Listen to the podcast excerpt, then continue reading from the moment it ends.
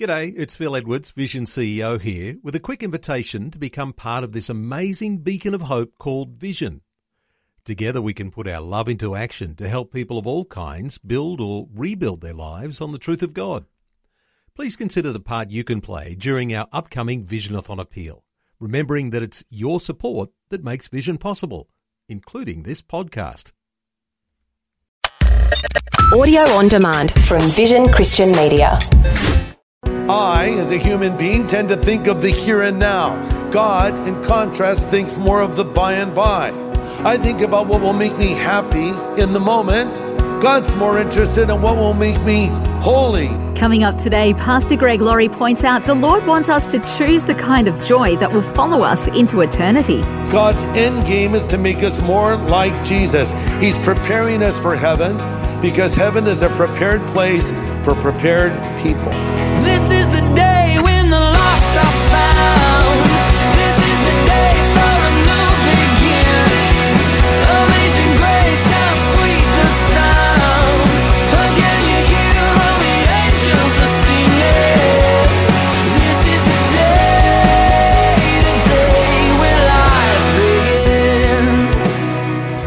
grocery shoppers pay attention to use by dates. You may see a dozen bottles of milk on the shelf, but a careful look shows that some expiry dates are much further into the future. But sometimes we don't think as carefully about the other things of life that may affect us. Those things that bring quick enjoyment often bring long lasting disappointment. Today, on A New Beginning, Pastor Greg Laurie helps us focus on the things above.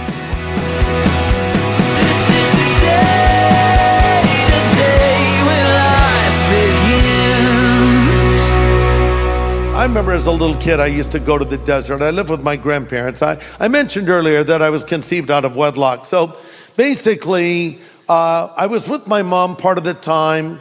I was with aunts and uncles, but I spent a good part of my childhood with my grandparents and a little bit of it in military school. And uh, so my grandparents were interesting. They were from another century, right? They were, you want to talk about old school. They were the oldest old school you could get. So we lived in South Gate, California, and they had a little cabin in Yucca Valley. Any of you ever been to Yucca Valley? Okay. That's the desert, Yucca Valley. So we had this little cabin, and the problem was this cabin did not have electricity. And we would often get there at night, and I just remember it was freezing cold, so they'd light the little kerosene lamps and the potbelly stove. But the most traumatic thing for a little kid was having to use the outhouse. Uh, there was no bathroom. I went to the outhouse at night. It was cold. It was scary. It didn't smell good, okay? If that wasn't enough trauma, my grandfather was of the persuasion that food should be fresh. So instead of like normal people going to the market and buying frozen chicken breasts, he would kill the chicken and we'd have it. And it was tasty, but scary because he took the chicken, live chicken. I'm like a six year old kid watching this. He puts it on a stump, chops its head off. The chicken body rolls off the stump, flapping around, blood going everywhere, and the little head just laying there. I, I, I really believe to this day that that body was headed at me, toward me. And I thought, how's this happening? Is the head saying, turn right, turn right, go straight? I don't know what. But uh, so these are some of my memories of hanging out in the desert. But I bring this up because sometimes we find ourselves in a desert. We find ourselves in a wilderness of sorts, and we don't know why we're there. We can't make any sense out of it. That's a time of trial and hardship that you're going through. It might be a personal need that you have before you, and you don't see how that need will ever be met. It might be a time of spiritual dryness in your life, and you are trying to figure out why this has happened to you. Well, let's see what happened to the Israelites as they went into their wilderness. Quick recap, and we'll sort of catch up to where we are now. You remember, of course, and I already alluded to it, Moses is spared uh, by God because the Pharaoh had put out a decree that all the Jewish baby boys were to be put to death. He was taken into the house of Pharaoh, adopted by the daughter of Pharaoh, the princess of Egypt. He basically was eating the finest food in the world. He had everything one could want. He was literally the prince of Egypt. And the Jewish historian Josephus believes that Moses was potentially being groomed to be the next Pharaoh. But underneath the royal robes beat the heart of a Jew. And he saw his fellow Jews being mistreated, and it distressed him. He wanted to do something about it, but he didn't know what to do. One day he saw an Egyptian slave driver mistreating a Jew, and so he intervened, and the Bible says he looked to the right and he looked to the left, and he killed the Egyptian. And uh, when the Pharaoh heard about that, he put a contract out on Moses, and Moses ran for his life. So he was no longer the prince of Egypt. He uh, was no longer in the royal family, and he left for North America. No, that wrong story. Excuse me. It's Prince Harry and Meghan Markle. It's another story. Um, but there, after 40 years in the wilderness, thinking his life was done for, God recommissioned him. As I've said before, Moses spent 40 years in the Pharaoh's court, finding out he was a somebody, 40 years in the wilderness, finding out he was a nobody, then 40 years finding out what God can do with a somebody who realizes they're a nobody. Commissioned by God to lead the Israelites out of the bondage of Egypt, Moses takes along Aaron, who would prove to be trouble later. We'll get into that in a future message. He demands the release of the Jews. The Pharaoh digs in and refuses. A series of plagues come upon Egypt. And finally, the Israelites are freed. And now they're making their way to this new land, but they come to what looks like an insurmountable obstacle. It's called the Red Sea. And we also read in Exodus 14:10, they saw the Egyptian army in pursuit. And Moses began to pray, and the Lord effectively said, This is not a time to pray, this is a time to move. The Lord said, Hold up the staff over the Red Sea, and he did.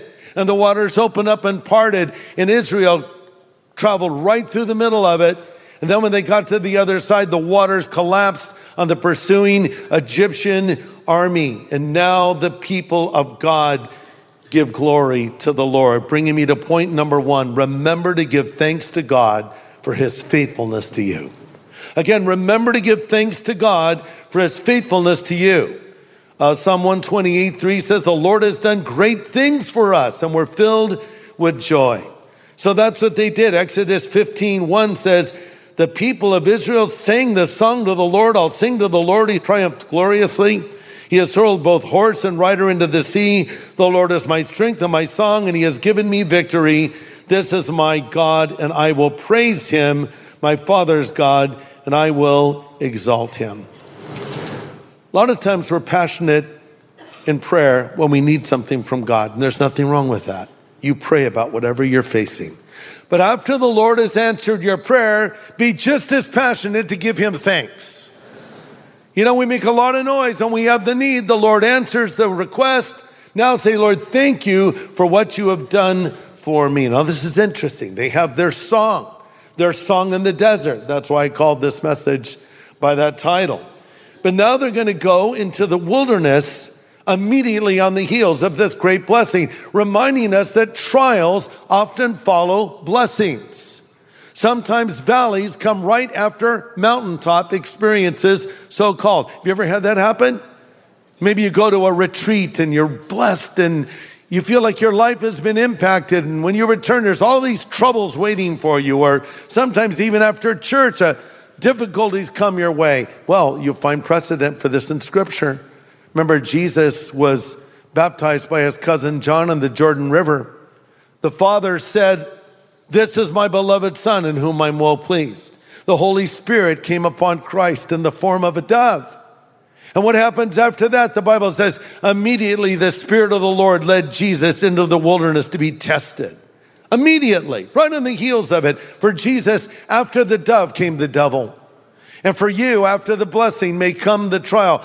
That is what was happening to Israel. But listen, there are truths that can only be learned in the desert. And I'm speaking metaphorically. There are things that can only be learned in a wilderness, so to speak. Jesus went into his wilderness. Moses came out of his wilderness. You remember even the apostle Paul as he was getting prepared to serve the Lord. He went for a time into the desert as well. There are things we learn there. It's been said Christians are a lot like tea bags. You don't know what they're made of until you put them in hot water. so maybe you're in the hot water of a trial right now. God's at work. Thanks for joining us for A New Beginning with Pastor Greg Laurie. Today, Pastor Greg is offering a number of important principles in his message from Exodus 16 called the Desert Song. Let's continue. Point number two God will allow trials in the life of the believer to help them to grow spiritually. God will allow trials in the life of the believer to help them to grow spiritually. You know, if he wanted to, the Lord could have just taken Israel straight to the promised land, like come through the Red Sea, fast forward, get airlifted right over to the land of Canaan, flowing with milk and honey. But instead, they were in the wilderness. Now, I will add, they were in their wilderness longer than they needed to be. Uh, the Lord did want them there for a time, but they made it a lot harder than it had to be. But uh, wouldn't it be nice if the moment you accept Christ, you just went to heaven? lead people in prayer and they're in heaven. Just pray this prayer Lord Jesus, come into my life. I know I'm a sinner. Thank you for dying on the cross for me. I give my life to you now. In Jesus' name I pray. Amen. In heaven. Whoa! I like this. God could do that.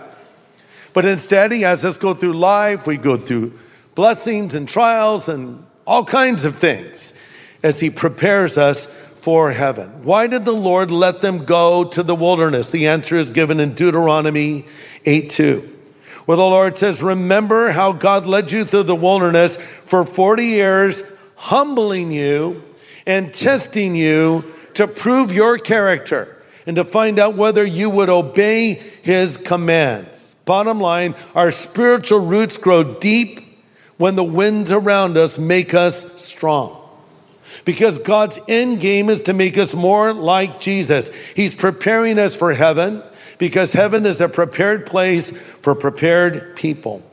I, as a human being, tend to think of the here and now. God, in contrast, thinks more of the by and by.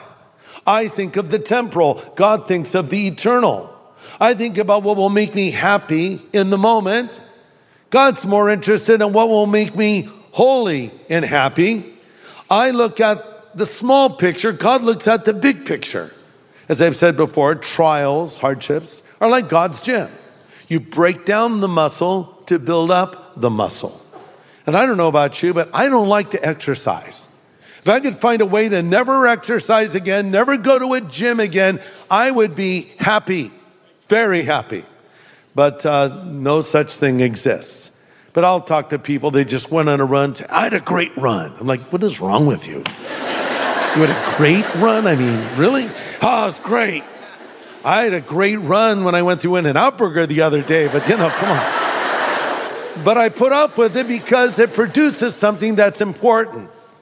And in the same way, we don't necessarily like trials. In fact, Hebrews 11, excuse me, 12, 11 says, no discipline's enjoyable when it's happening. It's painful, but the end result is worth it all.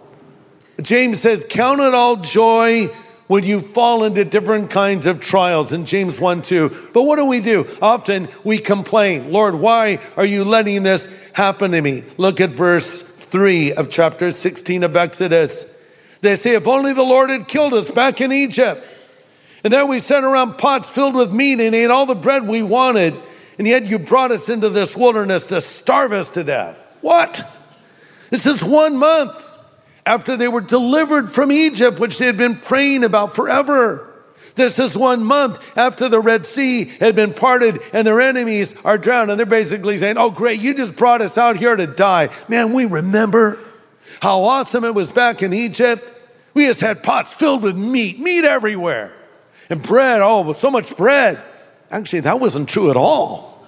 Because you, as you read about their history, they suffered, they were in pain, it was so hard for them. But you know, sometimes the devil, he's clever, he'll bring back certain memories from our past. And they're never the miserable memories, they're the few good times that we had. And we all had a little fun before we were Christians, let's be honest. And the devil will say, Remember that one time when? And you'll say, Ah, yeah, that was fun. Hey, hey, remember this other time and this? time? Oh, yeah, that's great. He'll never say, Hey, remember the time when you were so depressed you wanted to kill yourself? Remember that? Remember how you were racked with guilt each and every day? Hey, remember when you'd wake up in the morning with a hangover Remember that? Hey, remember when you had to face the repercussions for your sin? Wasn't that cool? No, he doesn't remind you of that stuff. So, in the same way, they're having this memory that isn't even based on reality.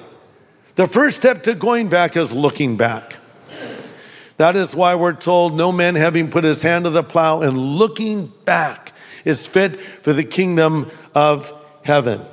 So, you know, you can get people out of slavery in a day, but you can't get slavery out of people all that quickly. It's a process.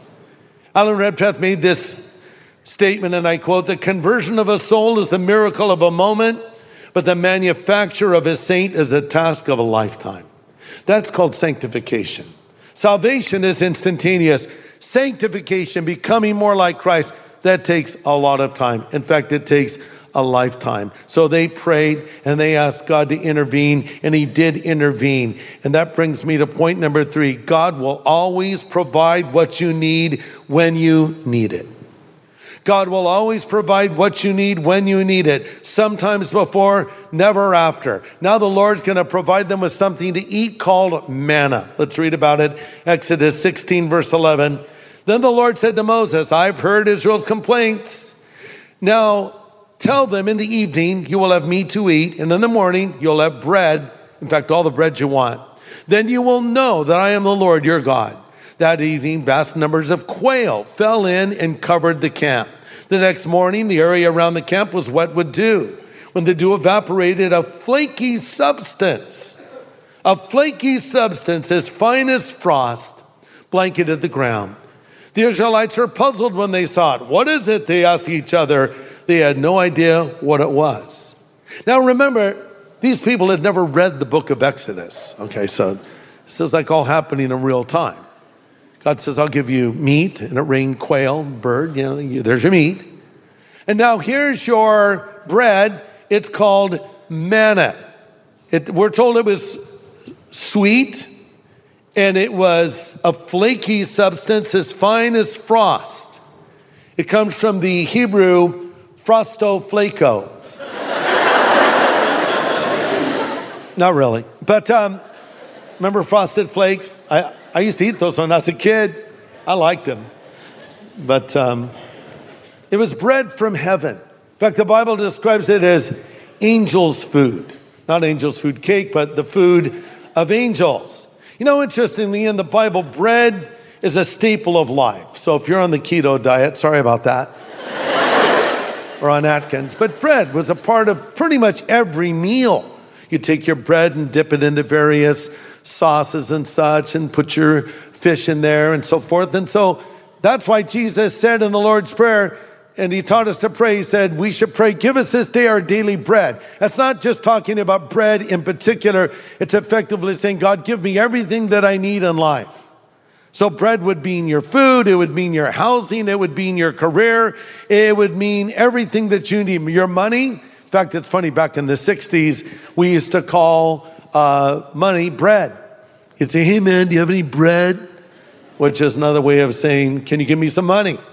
So, bread. So, this is something God gave to all of them. And here's the thing that we need to remember God has promised to provide all of your needs according to his riches in glory in grace. But he has not promised to provide all of your wants. He'll provide all of your needs, but he won't provide all of your creeds. And sometimes I think we confuse the two. Well, Lord, I really need this new car. Well, maybe you want it. I don't know if you need it. I really need this bigger house. I really need this other thing. Well, maybe you need it, maybe you don't. Listen, if you have food in your stomach and a roof over your head, God has met the needs in your life. So remember to give Him thanks. Having said that, we also read in Scripture that He's able to do exceedingly above and beyond that which we could ask or think. So you might say, Well, Lord, I don't know if this is a need or not. It's something I would like. And the Lord may say, uh, No.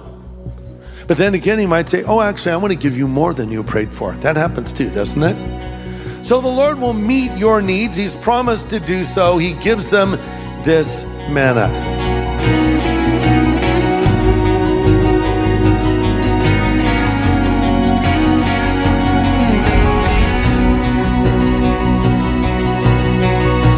Some great practical encouragement coming from the experience of the Israelites in the desert. Next time on A New Beginning, join us for more insight from our study of Moses leading the Israelites in the wilderness.